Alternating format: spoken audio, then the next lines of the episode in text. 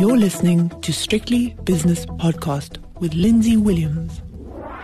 The JSE has closed its doors for another day, so it's time for the five o'clock shadow. And as always on a Monday, I speak to Greg Davies, who's the head of wealth at Cratos Capital, which is based in Johannesburg, but Greg Davies is in Camps Bay, Cape Town. There's two companies that have caught my eye. Oh, by the way, congratulations on the r- rugby over the weekend. You must be no, not a hangover when from an alcohol uh, point of view, but a hangover because what's next for South Africa? Because I mean, you've had your fun now. What do you do next? Yeah, I, yeah, I think you're right. We kind of peaked really. I d- I don't know what you do to to to really go up from there, but. Uh, yeah, we just all all saw heads on Sunday. Mm. You know, I don't drink anymore, but I had some sort of placebo hangover. I really felt like I had been drinking. Oh, I didn't know you didn't drink. Oh, well done to, uh, for you. Yeah, Greg. Two M's on the JSE today: MTN and MC Group. I look at these companies and I think I can remember, as I said to a previous commentator, the MC Group was being snapped up by Canal Plus from France, the big, the giant European media company, at 115, 120 rand per share, and it's now, God, I don't know what it is now, but it's below 70, I think. Yes, down 3.7% today, um, 68 rand 17. Interesting market cap of around 30 billion, so it's not even close to the top 40. But I mean, it's the, the obvious things that, you know, one would never to be the case with the Netflix and all the streaming services that have come online. Yeah. Uh, it, they're, they're offering us obviously DSTV, which is quite pricey for get. Seems to be one of the companies that DSTV especially gets the most sort of whining on Twitter and social media about the service and trying to, you know, I think their big market has always been, you know, obviously the sport. Um, you know, I'm a big fan. I think we're both big fans of Formula One. It's difficult to find those specific things, but overall, their business model's been shaken up, and uh, you know, from 10 years ago, which is basically a money printing machine. If they, they could just put their subscriptions rates up whenever they wanted to, and you know, we just we wanted to have the international sports, so we just carried on, keep keep the kids happy with the KTV or whatever it is. But uh, those days are over.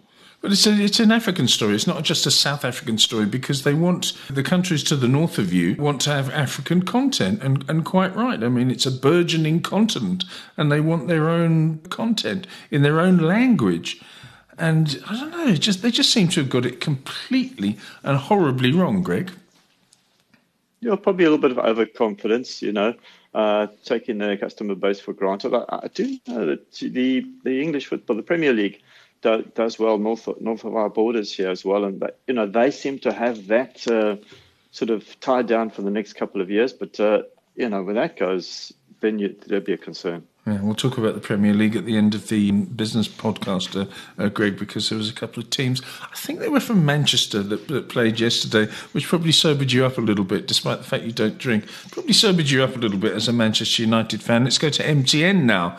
I think it's down around about 4% today. Tell me about this one. This is another horrible performer. Yeah, it's been a story that's been bumping around for quite some time, and it looks like an, another tax issue in Nigeria. And you know, the details when these things first come out always a bit sketchy. But the way the market is is, you know, shoot first and ask questions later. So stock back knocks six percent. Um, mm. you, you know, concerns you know around what's happening there. You know, markets don't like uncertainty. Certainly, a bit of uncertainty. Um, also, the the results sort of also quite a bit softer. I haven't looked through them. You can hear I'm hesitating there. Uh, massive volume in the, in the closing auction volumes. This is something I wanted to speak to you about later, but yes. uh, about 200 million rands worth of shares trading in the closing auction. Yeah, that's it's big. Which I don't know if it's good or bad. some people say, well, that's 200 million being bought, and other people say, well, no, if you go down on low volume, that's a very bad sign. But anyway, it's very disturbing. And I don't know if you've got at your fingertips on one of your five screens the high that we saw, but it must have been 200 rand a share at some stage, or even more maybe, and now down uh, below 70. Can you remember? Yes, def- definitely close to 200. With, you know, and generally, I mean, all of that sort of Vodacom's been under pressure. Obviously, Telkom hasn't been um, what it what it could have been at all. So that mm. whole sector's been under a bit of pressure. I mean, Uh, MTN's got particular challenges. Obviously, it's Nigeria. I think it's involved uh, in, in, in, Iran. So they seem to know how to pick a right place to do business. Yeah. Uh, Greg, I know that when I phoned you earlier on to talk about the structure of the show, you said to me that you were too busy, you couldn't speak, and it was all to do with you looking at your, your latest app or whatever it is about the shares that have made 52 week lows recently, whether it be on the JSE or in the United States of America, whatever. But what did you find? Funny, almost circling back to what you were saying now. I mean, your just of your bigger counters names, the MTN groups on there. Uh, we spoke about Telkom, that's down a 52 week low. MCG group, we spoke about Barloworld, one I haven't looked at for quite a while. That's on a 52 week low. One of my old favorite shares, Cashbuild, and you and I have spoken about it yeah. many times over the years. Um, I don't know if you've got time for a quick Cashbuild story. Yes, please tell me a Cashbuild story. I love uh, Pat McGoldrick. Was it? Was that his name? Pat Goldrick. Yeah, yeah, Pat. Pat. So in around 2002, I think I don't know where you'd gone off. You'd gone off to one of the institutions, and I'd I'd left uh, Greenwich. We were working together and gone back to a company called Anglo Rand, mm. and uh, desperately trying to rebuild the um, the client base. One of the one of the analysts said to me, "Don't you want to come along with me to the Cashbuild uh, shareholder presentation?" So I thought, well, it'd be free sandwiches. Let's go. Mm. And uh, get there. I thought it was a room full of analysts, and it's me and my colleague. And one of the people at um, was a, a, friend from school who had become an accountant. So I got quite friendly with Pat Goldrick, and he became a client. At, at that meeting, the share price was around two, three rand a share. Very quickly got up to 18 rand. End of the story, went up to 300 rand a share. Blimey. Um, yeah, Pat must have made himself a packet. I reckon. A share back at 100, 135 Rand uh, today. See, um, British American Tobacco also on that list. You know, most people just sort of hold it almost as a bond. You know, four times a year, dividend came out comes out. Uh, Ninety One has also been under a bit of pressure. The ex-Investec uh, fund managers. Yeah. And when I hear about this, I mean, obviously, British American Tobacco is not a South African business. It's an international business listed on the JSE because of a legacy issue. But there are South African stocks that are purely South African that are not doing well. And you know, you talk about you know the, the, Rainbow Nation, and it's at its lows, and it can only go up from here. But I keep on seeing these stocks. Number one, the ones that are making new lows, and, and secondly, the ones that are being delisted. What was delisted last week? There was one stock that was taken out. Was it Trencor or something like that? Uh, yeah, the, the, yes. Um, it was. I'm just double checking now. Yeah, um, but, yes, but, but I mean, it's the Textainer. That's yeah, the Textainer, which was out of where the share, yeah, yeah. Well, you know, the share hardly hardly traded. Uh, you know, you but it's a big it company. I mean, it's got yeah. a decent market cap. Yeah, 53 billion, which more or less went up by 40 percent on the on the announcement of the news. And then sometimes you get a smell of these things, you know, the market will suddenly pick up volume, you know, just coincidentally ahead of these announcements. So this one was kept very, very under wraps. No one's, no one even was talking about. Not even you. Okay, Greg, uh, talking about volumes, you, you, did the 52 week analysis today on a quiet day, uh, assiduously. What about the volumes on the JSE Securities Exchange? I can't remember the name of the lady that's in charge of the JSE Limited anymore, but they must be slightly concerned about this. I mean, can they afford their offices in Maude Street, Sandton? Uh, Leila Fourie. That's uh, the name you're looking for. Yeah, she's a fine yeah, I mean, it's a, t- today isn't a good example, but I actually wrote a tweet on this, I think on about Thursday. Yeah. So okay, the volume at the end of business today was 12 billion, which is mm. really incredibly low. Uh, but let's take Thursday. So we went into the um, beginning of the auction, we'd done 10 billion. By the end of the auction, done 15. So 30% of the volume takes place in the in the closing auction, which, you know, that, if that stock had been churning to the regular market, it would offer opportunities for, you know, for certainly for day traders, which is quite a big part of our business, but real price discovery, you know, over that time. But now it would seem the major institutions, and there's been some big block lines. I, I watch the platinum counters quite closely. Yes. And big line, big lines of volume, you know, double the day that whatever's traded during the day uh, suddenly goes through the closing auction. And this is, you know, this is an opportunity that's missed for the rest of us. And even in the JSE's business model, they're making money each time they call it a hit each time to, to a buyer and a seller meet um, that activates, and they're missing out. So I'm ex- I'll give an example. Mm. Uh, traded a total of 9 million shares today. 4 million of that was in the closing auction. Gosh. Mm. So uh, there, there, was a front page headline, I think on Friday on the business day, it might have been Thursday, saying uh, Coronation had taken a view that they were moving away from the platinum space. I should imagine it's it's them on on the selling side, but as as you were pointing out earlier, someone's buying it, and uh, that's what makes a market. I'm not being nasty about uh, influential fund managers, but they're not going to put something out to say we don't like the platinum sector before they've actually sold it. I mean, you're being very kind to them to say, right, we don't like it, we'll sell the next day. It doesn't work like that, Greg. You know that. Yeah, we, if we were super cynical, we'd say, say they're busy buying. Um, there's a there's a big broker, which actually I better not mention their names, but you know, a global player, probably the apex, and they're kind of known for doing that sort of thing. Yes, indeed. No, we mustn't mention them. I have an idea who it is. There. Anyway, let's have a look at the uh, spot prices now. Starting with the currencies, Greg. Dollar Rand. Uh, the Rand is, uh, well, the US dollar is 0.2% weaker against the, uh, the mighty local currency. 1878. The British pound against the Rand is 22.83, and the Euro Rand is 1995. Trying to think where I was in 1995. Oh, yes, at the Rugby World Cup. We'll talk about that later on. The euro dollar is 106.25, which is a euro that is around about 0.6% higher against the dollar. If we go to commodities, goodness me, gold's parting like it's 1999.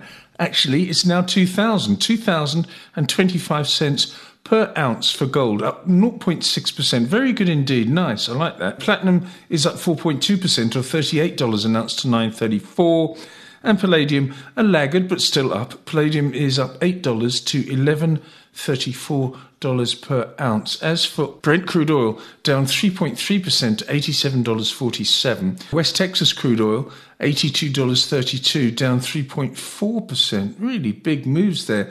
Natural gas prices They've recovered in the last couple of trading days, but down 4.4% today. Copper up 0.4%. Soybeans and wheat both down around about two thirds of a percent each.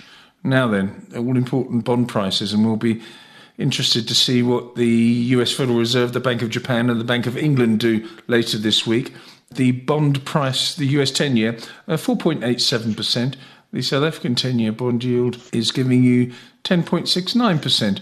S&P 500 futures also going to be quiet ahead of the central bank decision, but doing well today. Look at this thing; it's up a percent. The S&P futures, that is, 4,162, up 0.6 percent. But nonetheless, it's up.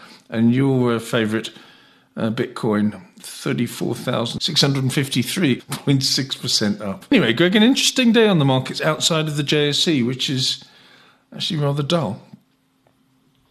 Yeah, it's interesting what you're mentioning about the metals prices and over the last, well, let's say Friday to today, a couple of pops in that dollar gold price above 2000. Yeah. Sort of one of those things where you just want to check your glasses when you see that first number at two, because it's been a very long while since we've seen it. I, I must say, I, I, was sort of underwhelmed how they how the gold shares traded. I mean, they go to in that space, South Africa would, would be Gold Fields.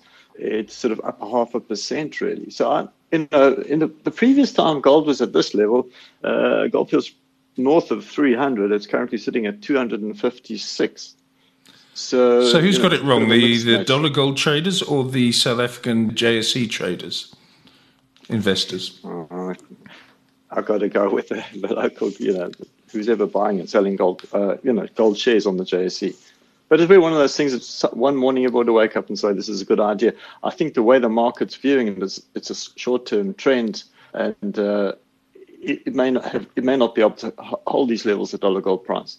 Okay. My board says the following, uh, and I'll come out with the ones that we, we understand. Sibanye Stillwater up 3.6% on the day, Clicks up 3.2%, Reunert a two and three quarter percent winner, and Growthpoint up 2.4%. On the downside, much more interesting. I know it's morbid, but it is more interesting. MTN down six and two thirds percent, 6.66, and we know about that number, especially on Halloween. Alexander Forbes down 6.4%, Telkom down 5.6, MC Group, we spoke about them down three and three quarters. Good luck, Canal Plus, and Italtile down 3%. Any other stocks outside of those, Greg, that have caught your eye?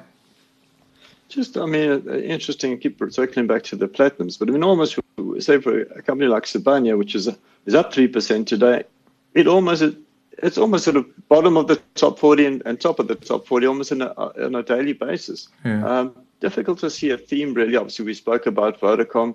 I see, as you mentioned there, even Sasol, I see down nearly two percent, which would probably relate to that that low, lower Brent oil price, also a bit of strength in the rand. All right. What about closing JSE indices, please, and a, and a final update on the volume? So JSE indices first, please. Yeah, the All Share, it feels like forever when we've had a, a positive finish on the All Share, up, up 0.6% at 69,871. Uh, I'll give you the industrials. That was up uh, half a percent at 93,872. And then the resources up half a percent at 56,107. So all slightly in the green, um, but, but no fireworks really. All right. And value traded? Yeah. So we, we're still stuck on 12.8. Mm. Um, that's, that, I mean, on its own, away from what I was saying about new, closing auction, that's an incredibly low number. That's really, really, really disturbing. Anyway, um, I just wonder how much. I, the one thing I, I, I mean, I, I, enjoyed the fact that South Africa have won three games in a row. France, England, New Zealand, all by one point. I mean, it's thrilling stuff if you like rugby. But I remember seeing a picture of David Cameron, who was then the Prime Minister of, of the United Kingdom, Great Britain, and he went on holiday with his wife, and they went to Spain. And he was sitting in economy class, and so he was trying to keep a low profile. And someone took a picture of him, and it went on on, um, on, on social media, which was in its infancy in those days. And then he went and he stayed in a hotel and got a taxi like normal people. I just wonder how Cyril Ramaphosa travelled to Paris, at which the presidency Twitter feed says he was on official business. And he stood in the middle with Siya Kolisi and, and the other chaps, and understandably very, very happy. But I wonder how what of an entourage he had, and whether he went on a commercial jet or if he had the government jet or chartered a plane or something, and how much it cost him and where he stayed. How much do you think it was, Greg? I mean, estimate to me. Well, it certainly wasn't economy class. Um, that's for sure. But uh, yeah, it was absolute fortune, and you know, we both sort of market players are betting men, and I would say that the most expensive end of of that uh, charter plane and probably the accommodation. What is was interesting is the Springbok uh, jersey, which President uh, must have pulled out the back of his cupboard was the the one from a couple of years ago. I think the main sponsor. Funny enough, as we've been speaking about MTN quite a bit, was you know the main. Perhaps it was a, a, souvenir which it kept, but it certainly wasn't the latest Springbok jersey, which you would think. I'm not sure if they had one in his size, but you would think he would get uh, the newest one. Yeah, I'd say upwards of five million rand for the whole trip with his entourage. I mean, he, he hasn't got just one bodyguard or two bodyguards and one PA. He's got the whole lot going there. People all, all, all tooled up, uh, you know, watching him get off the plane. But anyway, the politicization of sport, Greg, that's a, it's a simple fact. Yes, it has become a thing. You know, I'm a big, big fan of Formula One, and it, you know, that's the whole thing. Sport has become a way of putting a country on the map. You know, mm. Um, there was Mexico this weekend. We, you know, you saw fabulous shots from the sky, the anthems. It's almost a way of saying this is this nation is great. Uh, we want everyone on the world to see us. As you say, the way to do it is have a tremendous tournament like the the Rugby World Cup. Obviously, it's in France. Bring all the leaders of, of the world to watch their particular teams play.